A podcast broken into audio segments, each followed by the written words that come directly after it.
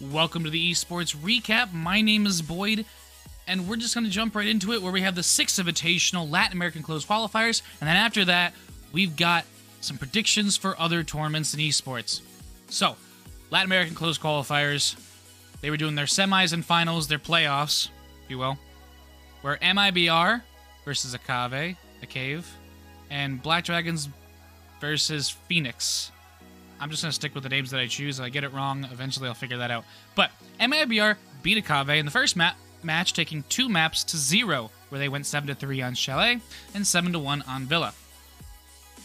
Then it was Black Dragons who took it over Phoenix, two maps to zero as well, going 7 to 3 on Oregon and 7 to 2 on Bank. Moving on to the finals after those pretty decisive matches, MIBR and Black Dragons had a pretty close one up until the end. Where Black Dragons they started us off taking Clubhouse 7 to 5. And then MIBR came back to take Oregon 7 to 4 and Coastline 7 to 4 as well. Black Dragons like the 7 to 4, so they took a 7 to 4 win on Villa. But it was MIBR to take it over Black Dragons on Cafe in a pretty decisive 7 to 1. So they get to move on to the six invitationals. Congratulations, MIBR. That invitational is from February 8th to the 20th, where the group stages start from 8th to the 12th, and the playoffs go from the 14th to the 20th. Moving on to our Counter Strike tournament, we have the Blast Premier play ins. So these are just predictions, as we already talked about their group stages.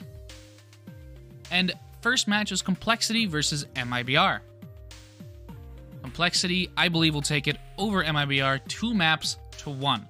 These two teams have played 12 previous matches, with MIBR winning eight of them. So you think think to yourself, well, why would you pick Complexity if you know, out of eight matches, or out of 12 matches, they've won eight of them leaving Complexity only four of those wins. Well, that's because three of those four wins Complexity has has been in the last five months, leaving MIBR with only one win against Complexity in the last five months.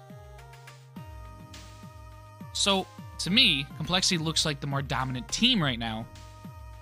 so, I would say they're going to win this one and move on. Moving on, is Navi and Team Liquid. I do believe it is Liquid's time to shine. I tried saying this last tournament. Should have been the second tournament that Navi won in a row. So that bit me in the butt. But I'm telling you right now, I'm sticking with the li- riding the liquid train. We're going for it because Navi lost to MIBR 16 to 12 and the Astralis 19 to 17 in the group stage. So they didn't win a single match in the group stage, which you know to me is not a good sign, but that might just be a bad start. They are a pretty dominant team. They've been playing a lot and winning a lot, so they gotta you know gonna falter at some point. So maybe losing those matches early will get them you know some good luck later. So I could be totally wrong on Liquid winning. But Liquid, they started off those group stages losing to FaZe 19 to 15, but they beat Evil Genius 19 to 17. But then lost to FaZe again in a 19 to 17. So they won one of them, and I, I don't know. I think Liquid has a good chance here. I'm really hoping for it. It's their time to shine. Was wrong before. Really hoping not to be wrong this time. Some, you know, American CS. North America needs a needs to get back in there. And that's gonna shine right now when I talk about Evil Genius versus Big. Alright. Another 2 to 1 win, I think, but for EG. Where Big might be 3 0 against EG, but EG's supposed to be this new powerhouse in the NA Counter Strike scene. So, how they're gonna do here, I don't know. But you know, they got Stewie, they fixed their roster. I think this hopefully is the beginning. I don't know if they're gonna win the tournament per se or get anywhere near that, but I think they're gonna these in these playoffs they're gonna get some good matches. All right. Next question is who will advance to the spring finals? So those who win in these gauntlets, these three gauntlets, starting off with the matches I just talked about. So these three matches, three separate gauntlets. Um, of those, there are more teams waiting for them. Where if EG goes and wins, they got to play someone else.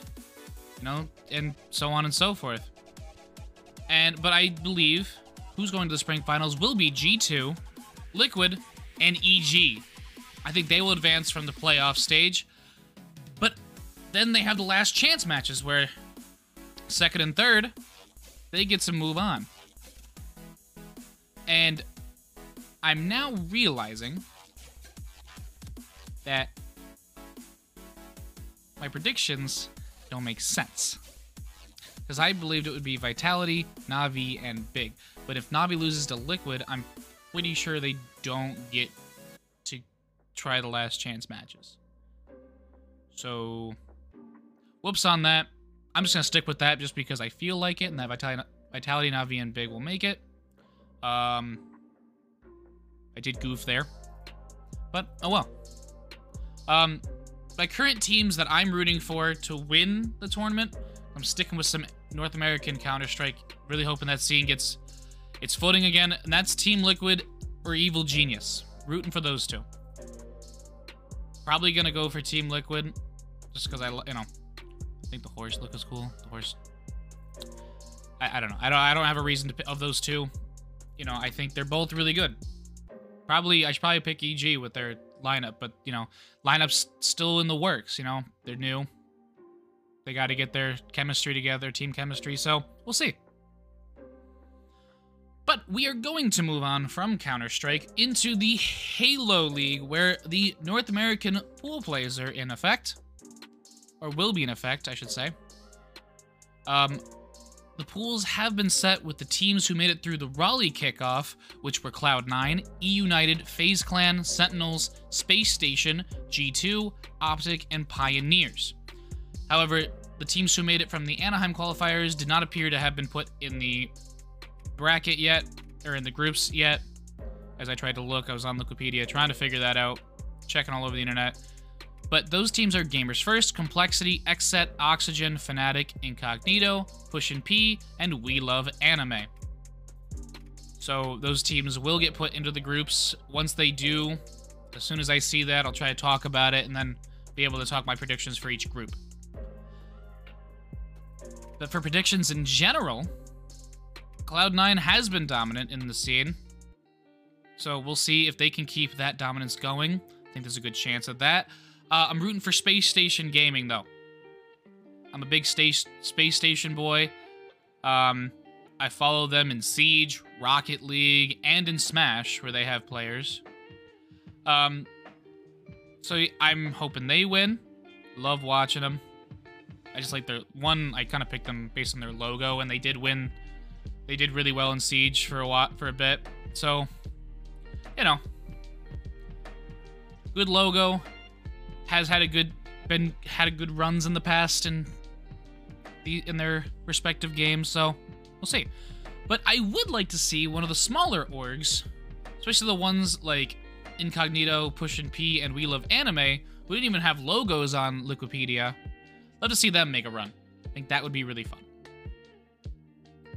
We're going to go on to the Hearthstone Masters qualifiers. Getting out of Halo, right into Hearthstone where Masters Tour 2 is beginning its qualifiers this weekend, where they will have 18 qualifiers that we played starting on the 4th and ending on the 6th. Masters Tour 1 has not begun yet. I didn't write down the date. I would look it up, it's going to take a bit, but I will say that it is not long after these qual this weekend's qualifiers. They could see either next weekend, not this upcoming weekend, next weekend, or that following weekend. But I will get that to you in the next episode.